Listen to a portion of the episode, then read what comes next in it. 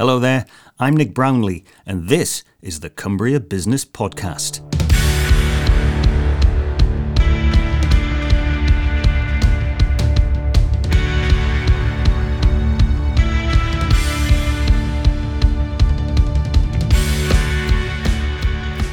Yes, thanks for joining us on the Cumbria Business Podcast. If you haven't listened before, where have you been, man?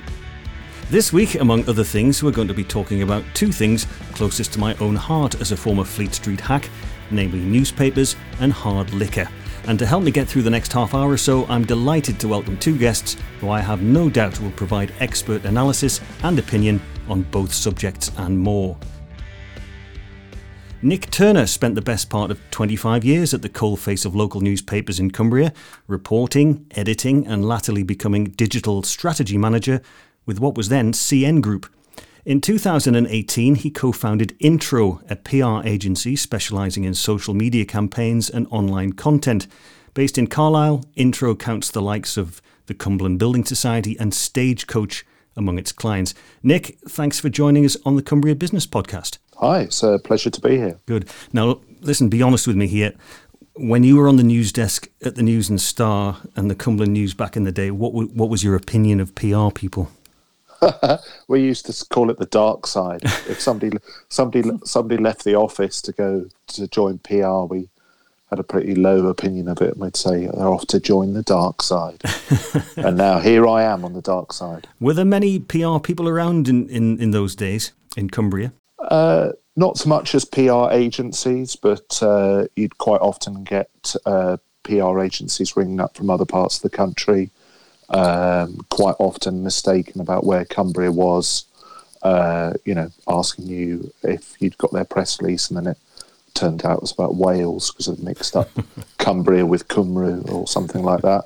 Uh, but uh, all the all the big organisations, the county council, uh, United Utilities, all those kind of people have their press offices. That's not much has changed on that front. Yeah, and and you mentioned it was called the dark side, and, and you turned to the dark side. Um, tell me about intro. How did, how did that come about? How did you get that off the ground? Uh, it took a little while to find my feet. Uh, as people have noticed, local newspapers have gone through a lot of changes in uh, recent years. Uh, effectively, I was turfed out the nest uh, as part of a redundancy program, so I had to work out what to do next. Uh, had a few kind of false starts, drifted about, did a few kind of bit of work for ITV, uh, a border shifting in their office, uh, and then teamed up with uh, my business partner Helen State, and we kind of brought together the sort of proposition of what intro was, um, and have kind of grown quite rapidly since then. I think we've got staff of ten uh, at, at, the moment. Yeah, I, I, I, saw a recent picture. It was.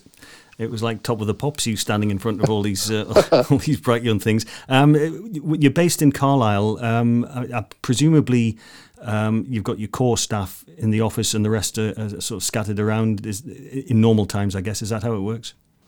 Uh, yeah, uh, we've uh, kind of swum against the tide a bit.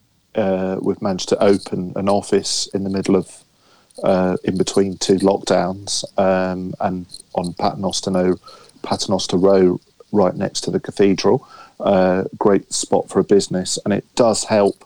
I think being in the city centre even that kind of basics of popping out for a sandwich at lunchtime, you bump into people, you you know, you make contact. You know, Carlisle's effectively a village, isn't it? So mm. it's good to be uh, bobbing about there.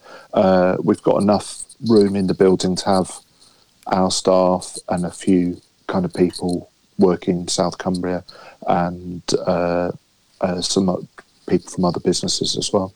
Uh, and this is a question which, unfortunately, I've I've been having to ask everybody who's come on. How how are you how are you dealing with the lockdown? I mean, presumably you can't go into the office. No, we had a brief, exciting period in December in which we had a pop up shop downstairs and all this kind of stuff, and it it was buzzing. Uh, and then obviously that's now just a bit of a distant memory, so everything's on hold We've all been working around the kitchen tables. We have conference calls by video twice a day and all that kind of stuff to try and keep the team ethic together. But it is hard. I, I do miss being in the office and, you know, the crack and a bit of kind of creativity that you get just by sitting around with people. And what what was the pop up shop? That it's because we've taken over this premises. It's actually three floors, uh, and so we've got space downstairs. And the idea is that we're going to once a month have a a, a pop up shop there or an exhibition. So we had three businesses, uh, including uh, Tipsy Philly Gin uh, uh, appropriately for this evening. Uh, you know, and they did a roaring trade. Made they made the place look fantastic. House plants very on vogue. So that, that that was interesting. So again, we're flying in uh, the face of uh, current trends, and that we were going into retail as well as everyone else is going out in the other direction. Wow. Um, now, listen, apparently it's been the coldest January in 10 years, and so far February hasn't been much warmer. So, what better way to combat the winter chill and take your mind off lockdown than a glass or two of toffee vodka? What I hear you say? Toffee vodka? What on earth's that? Well, joining me down the line from Newby Bridge to explain more is Judith Wren, who is the founder of multiple award winning toffee vodka producer, Kinvodka. Judith, welcome to the podcast. Well, thank you very much, Nick. Very pleased to be here on this uh, chilly evening. Yes, you're, you're very welcome. Now, listen, um, I'm sure everybody who's listening to this podcast is intrigued. Vodka and tonic, fair enough, but vodka and toffee? Tell us how you came to create that particular combination and indeed a, a very highly successful business on the back of it. Well, um, it's that, that, simple thing of I actually like to drink it. and I'm, I, am a, a, an avid yet not particularly competent skier. And about, I don't know, must be 15, 16 years ago in the French Alps, I came in from a very sensible ski uh, for a very sensible après, and there was toffee vodka available. So um, I had a shot of that. I thought, hmm, quite like this. And I'm a bit of a dabbler, uh, brought up with food, drink, and all the rest of it uh, in rural Cumbria, uh, brought up on a farm. So I, I do the thing of uh, came home, made my own version and gave it away to friends and family and uh, with balls on and all the rest of it for Christmas and birthdays. And then uh, probably six or seven years after that, uh, when I've changed my life and moved on and gone in a different direction, uh, and uh, I was working at Brathay Trust Children's Charity up at Ambleside, and we were having a bit of a fundraising thing. So I made a few sticky toffee puddings, took my toffee vodka in, and said, "Give us some donations and see where we go with this." I, I, basically I couldn't keep up with it, and uh, it, it, was just absolutely amazing. The response was phenomenal. So is, so it, is it your recipe, Judith? Oh, absolutely, absolutely, it is. Yes, top, so top secret, presumably. It's completely top secret. There's only me knows it, and um, yeah, yeah, uh, yeah, it's that classic. You know, I could tell you, but I'd have to kill you. Yeah. which will be quite quite okay because I'm married to a funeral director. So we'll, uh, you know, we've got it, we've got it covered. Don't worry. Well, that's, that's, business acumen so, yeah, for you. It has to be said. Absolutely, yeah. And I t- yeah, I tested it out in a children's charity. What could possibly go wrong? Um, so yeah, the response is great. And then I just did that thing of I honestly, it, it, gets thrown back at me frequently by my other half that I said, well, listen, if we if we just do this, and I, if I can sell enough bottles to buy my season ski pass, I'll be really, really happy.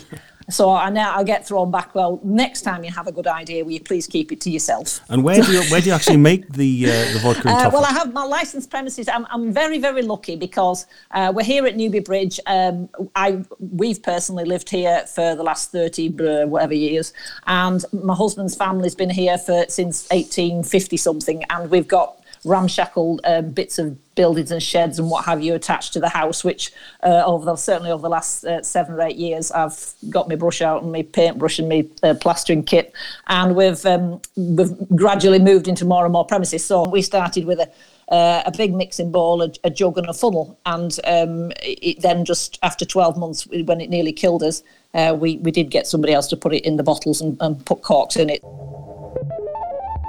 The Cumbria Business Podcast. It's the business in Cumbria.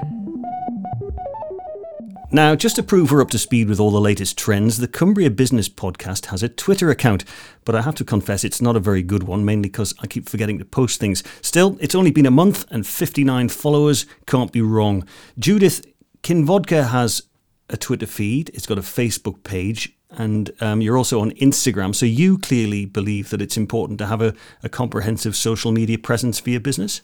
Oh, absolutely. I mean, it's it's that thing of we started. We had a very static website uh, back in, in, the early days, which is great. It was sort of like a, the magazine thing, and we did things uh, on a, um, an email basis, very very low key. But you soon you soon realise, and you and sort of in my previous life, I've uh, I always did use Facebook uh, as a social tool, but then you realise that the more and more as the years have gone on, so many people are more online uh, with things, and it's in it's the way directly to people. You you're not going out. You can target. You can always, so you you're getting to people in every um, area of their life. That whether they're having their breakfast or they're sitting relaxing in the evening. Do you, so, yeah, do you actually I, do it yourself? Do you? Do yes, I do. Right. Yes, I do, and I do. I do think there's an honesty about that. Mm-hmm. I mean, I know you know it can it can uh, people have, have, automated suites of doing things but i personally i'm able to do it. I'm very very comfortable doing it. And um, I, you know i've got it on my phone and if i see think something i think of something that you know halfway through the morning i think oh that'll be good and i'll you know the other morning i don't know saturday when it snowed and so i dashed out and i'm taking my photographs and boom within 10 minutes i've got snowy pictures of, of kintoffee vodka lounging around chilling in the snow and it's and it's linked onto it's gone onto my insta which is um, linked to my Facebook, then onto my Twitter. I then have a YouTube channel. I've got Pinterest, and it, it it's it's tapping into different ter- terrible yeah the classic thing tapping into different demographic uh, groups of people, and it also it's I mean I'm not the expert. Nick Nick is more, probably going to be more the expert on this, but it it creates a different response. Um, I mean, Facebook is quite static; it's informative and a bit chatty. Insta Instagram has an immediate, we find an immediate effect on sales. Is it not terribly time consuming though? No, I, I, absolutely not. I mean, I'm sure you can make it time consuming, but I do everything on my phone. I'm, I'm uh, as I say, I, I'll, I'll, I've got some stock photos on my phone. I will take photos, like the videos. I'll do it, you know, I just have to make sure that I've actually got some, especially in this day and age, it's got, you know, brush my hair and put some, like, got out my PJs, you know. But you can do, you know, my husband will hold the phone and we do a video. You've got to do a video in 10 or 15 minutes, edit it on your phone, and uh, boom, you get you can have it out in an hour. In, Intro Nick specialises in in social media campaigns. Um, let's say I'm the boss of a say a well-respected Cumbrian business. We've been making I don't know widgets for the last fifty years. we, we've we've always had a half page ad in the Cumberland News. We've always had a listing in in Yellow Pages. But I know nothing about social media. H- how would you explain the concept and the benefits of a social media campaign to to someone like me? Well, I think uh, Judith's done it very well there. You know, if uh, you want to come and do a few shifts at Intro, Judith, uh, that'd be oh, great. I, le- I, left obviously, uh, I left a proper job years ago. yeah, I mean, but kind of the best thing about social media is, as Judith was saying, it's your kind of shop window that's kind of interactive with people in all the kind of different pockets of ways that they interact with you, like the people on Instagram who respond to like images and the lifestyle and uh, ready to make purchases to kind of LinkedIn, which is a sort of you know, more sort of business environment, but still very effective in finding customers and things like that. So it's just kind of, I try to get it across to people as being like online networking, basically. Mm. Um, you know, it's their chance to interact with people. Uh, you know, obviously, you want to put some kind of structure in there so that you can sort of work out what impact you want to have on sales, what your likely audience is, all these kind of measurable things, which is the other good thing about social media. You can put out a post, see how many people have clicked on it, how many people have shared on it. Uh, you can kind of drill that down and seeing who those people were, what time of day they did it, things like that. You could spend forever looking at the statistics, but basically, what you're trying to do is find the most effective way to kind of interact and build that tribe around you who kind of believe in what you're doing. And once you've kind of got that, you find that people, uh, you put things out people interact with them. Um, I, I, suppose that uh, for a lot of businesses, the, the attraction of using social media as an advertising tool is that it's free. I mean, anybody can set up a Facebook page or a Twitter or an Instagram account. But Nick, I guess you would argue that there's a big difference between being free and being effective. Yeah, I mean, it's free in the extent that you can put post things onto social media without having to necessarily pay for them. But um, you're still giving your time, and how much is your time worth? So if you take that into consideration, it isn't free, and your time might actually be the most valuable thing in your business. So it's just trying to be uh, efficient with that, uh, and increasingly because Mark Zuckerberg and all the rest of them they control the dials. Uh, you might have to put money behind some of your social media campaigns in order to get them to audiences that uh, might bring in more sales or uh, new, new, customers. And obviously, uh, social media is nothing without good imagery. So, you know, you, uh, as Judith was saying, you need to take pictures, you need to do bits of video. There's nothing wrong with doing that yourself, uh, but you know, it's also one way to kind of be efficient with that is to kind of have that kind of bank of images and get somebody in to kind of create that kind of pool of uh, resources that you can use in your social media campaign going on for the year. Judith, I mean, you've you've kind of gone your own way about it, but did you ever consider uh, getting an agency involved, or you know, getting a budget together and spending a load of money on Facebook posts and stuff uh, like that? Yeah, no, don't get me wrong. I haven't done all my um, uh, design and uh, photography myself. What I what I did re- really early days, I was uh, very lucky to uh, link up with um, a guy called Mark Morrison, and he's he's absolutely bob on with the, the sort of I call it very derogatory uh, the pretty things, but the, no the design and the and the cutting edge quality. And you can it's like Nick said, you, you know you've got to have that. You've got otherwise you're not going to come across as professional. So I invested uh, my website is all all my photography on that is all professionally done, uh, and that's that's where I want people to go. So that's my shop. That is my shop window. Yeah. But the, the and I do have some stock photographs uh, which I in, interdisperse between the stuff that I do on an ad hoc basis. So what I've got there is a mix of of, of you know people um, do I think I feel, do spot the, the professional stuff, which is great. It, it, it just backs up what you are. You're a and we're a quality product,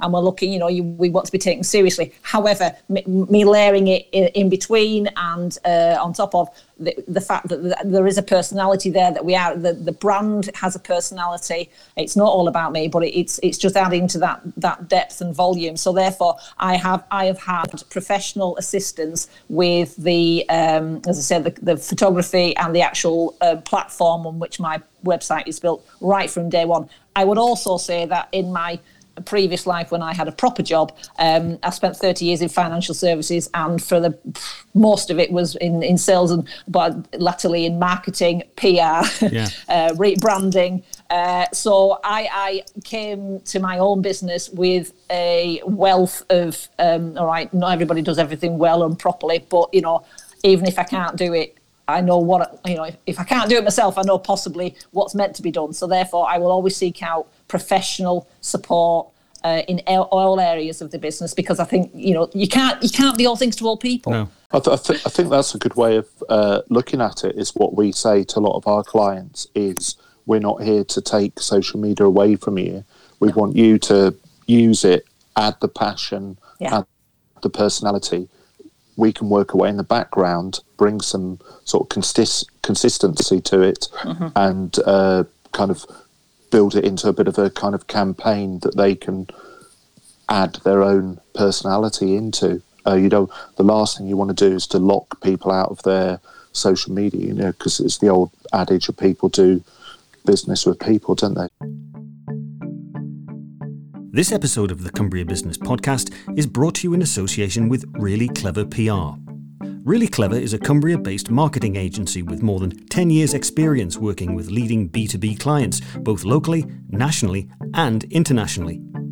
And now they've launched Really Clever Business, a new division dedicated to giving your company a sales and marketing edge in 2021. Let's face it, the pandemic has seen the demise of face to face sales meetings, which means future pitches to potential customers will be heavily dependent on first impressions from presentations and tenders. Trouble is, many sales presentations are produced in house by hard working sales and admin staff who don't have the expertise or, quite frankly, the time to do them justice. Really Clever Business specializes in producing professional sales presentations, PowerPoints, tenders and brochures, annual reports, prospectuses, and digital sales assets. Their team provides expertly written copy and powerful sales collateral to help companies like yours make a real impact in the marketplace. So if you want your business to stand out from the crowd this year, do the smart thing and let Really Clever Business add professionalism to your pitch. For more details or to arrange a free, no obligation consultation, go to the website reallycleverpr.com or drop them a line the email is info at reallycleverpr.com. That's info at reallycleverpr.com. Oh, yeah, and tell them who sent you.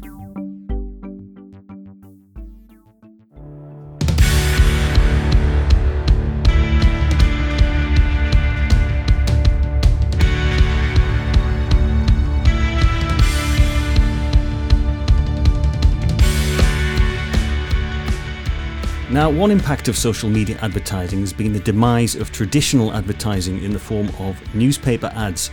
And for local newspapers in particular, this has been nigh on catastrophic because, well, advertising equals revenue. According to the Press Gazette, since 2005, no fewer than 265 local titles have gone to the wall, and those that are still going have had to cut their cloth accordingly just to survive.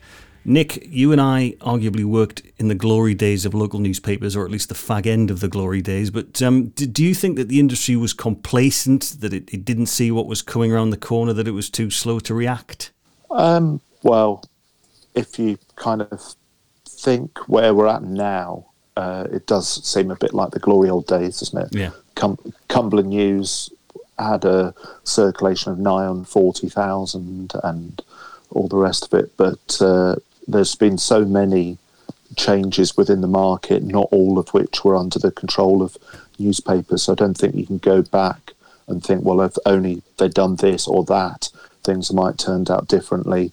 They were, you know, in the middle of like a perfect storm of Facebook, Craigslist, all the rest of it. The, you know, the ground is shifting under their feet, and you know, in a way, it's testament to the the ones that have been able to survive and build a kind of digital audience. If you look at something like uh, the Westmorland Gazette, I think I saw they were quoting that they have uh, a readership that goes to 100,000 now when you take in their uh, digital audience. Mm. And I think there's still something of a, a, a kudos and a recognition uh, of being in an actual newspaper, particularly if you're trying to reach certain parts of the market. I know from people that we feature, uh, they do say when I get in the Cumberland News or whatever, I do get people uh, texting me and saying, "Oh, saw you in the paper" and all this mm. kind of stuff. So those days haven't entirely gone.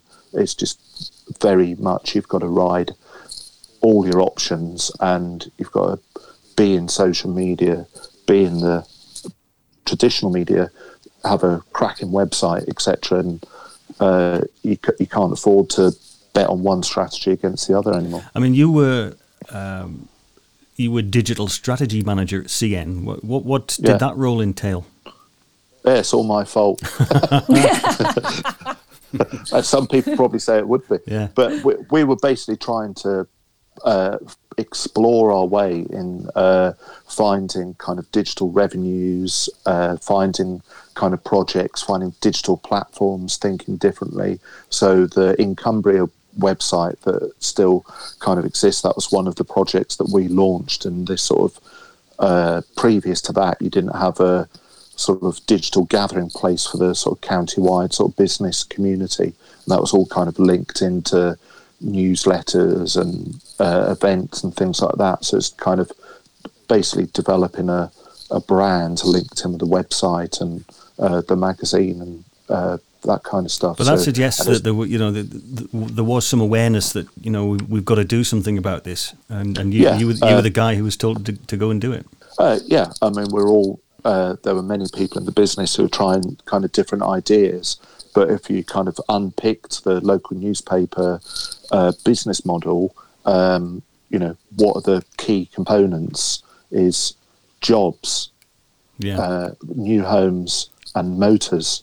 Mm. Uh, the other stuff is kind of, uh, you know, sitting around around the edge, and those three core things have completely kind of uh, shifted, haven't they? You yes, know, it's it's all Rightmove and. Uh, I don't know where people buy cars because they don't go around buying cars every every year, but you know, it's kind of it is a completely different experience. Uh, Judith, would you would you ever consider taking out a full page display ad in the local paper for Kinvodka? Uh, short answer, no. Why not? Um, Why not? because uh, the well, I mean, I know from a from a, a consumer perspective, nobody picks up um, certainly a, a, newspaper to buy some a consumer goods on a local basis now.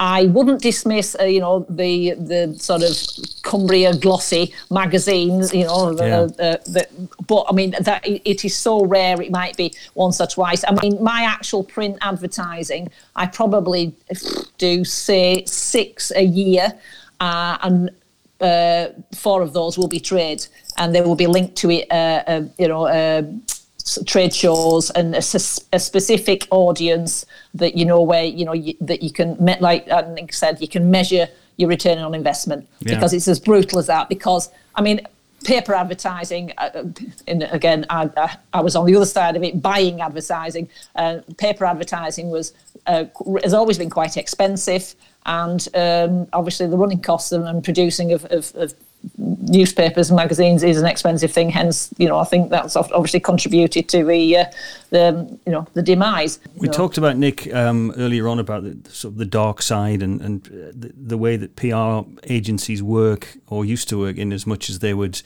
write a press release on behalf of their client, send it in. Um, to the to the newspaper, and then it would kind of be up to the news desk really whether they used it or not. I mean, how are um, agencies like Intro adapting to that sort of model being consigned to history because there there are various ways now that people can just get their message out. They don't have to go. They don't have to rely on news desks as such. Um, I mean, do you still write the old traditional press release?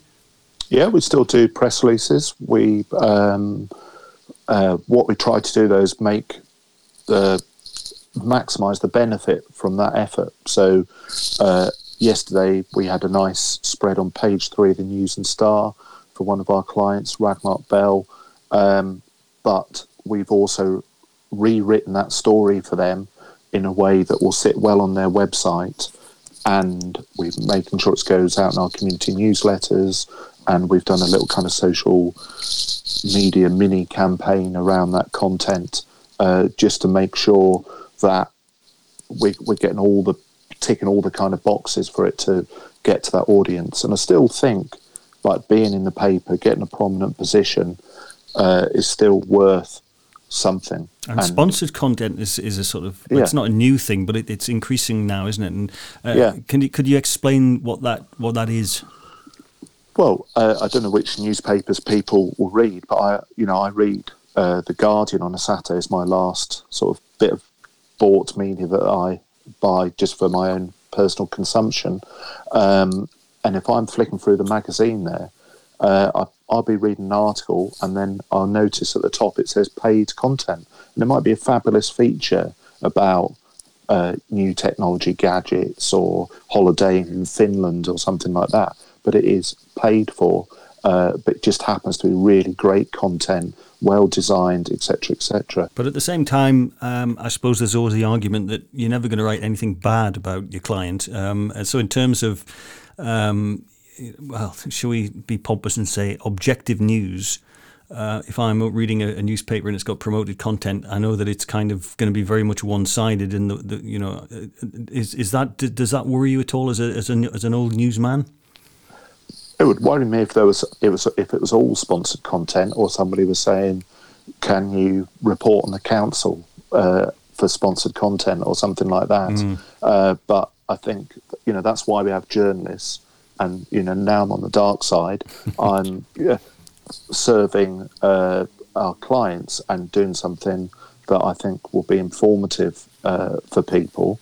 Uh, you know, it's we're still dealing in truth and uh, in, information. And I think journalists have got to do their job and ask difficult questions um, and and not kind of chase the clickbait and and not be afraid to upset people, whether they're advertisers or MPs or the local police force. So hopefully those two things can kind of exist uh, together because we, we really need journalism more than ever. Mm. Um, Judith, a final question to you. You uh, you go down to the newsagent, you pick up a copy of the, the paper, and you see that a meteorite is heading towards Newby Bridge. You've got uh, 24 hours to live. what would you drink to drown your sorrows? And you're not allowed to say toffee vodka. Yeah. Um, I would get uh, my hands on the best possible. I mean, this is a real cliche. This the, uh, be- the best bottle, bottle of champagne, not probably the biggest bottle of champagne uh, I, I, possibly could, and um, yeah, grab some uh, oysters or um, some uh, Morecambe Bay shrimps, and that I would probably die quite a happy person. Really, you know, I, I, live as a happy person, so I intend. I certainly intend to go out that way. And yeah, I'm, I'm not going to sweat the small stuff. So what a way to go! What a way if to go! it's coming, it's coming. But you know, it's actually toffee toffee vodka or my new toffee apple vodka goes really well in some bubbles. Sponsored content there, readers. Nick, here's one for you. Um, if there's a story that you wish you could have broken as a journalist, what would it be? And and Watergate doesn't count for you.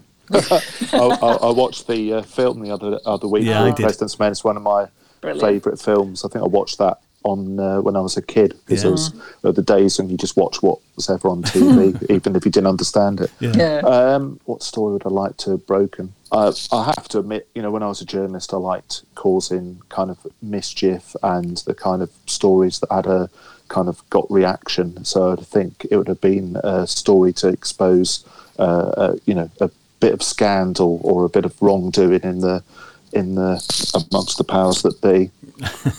the Bernstein of Brampton, eh? yeah. uh, well, that's fantastic, you two. Nick Turner, Judith Wren, thanks very much for your time. Thank you. Thanks, Nick. Thank you.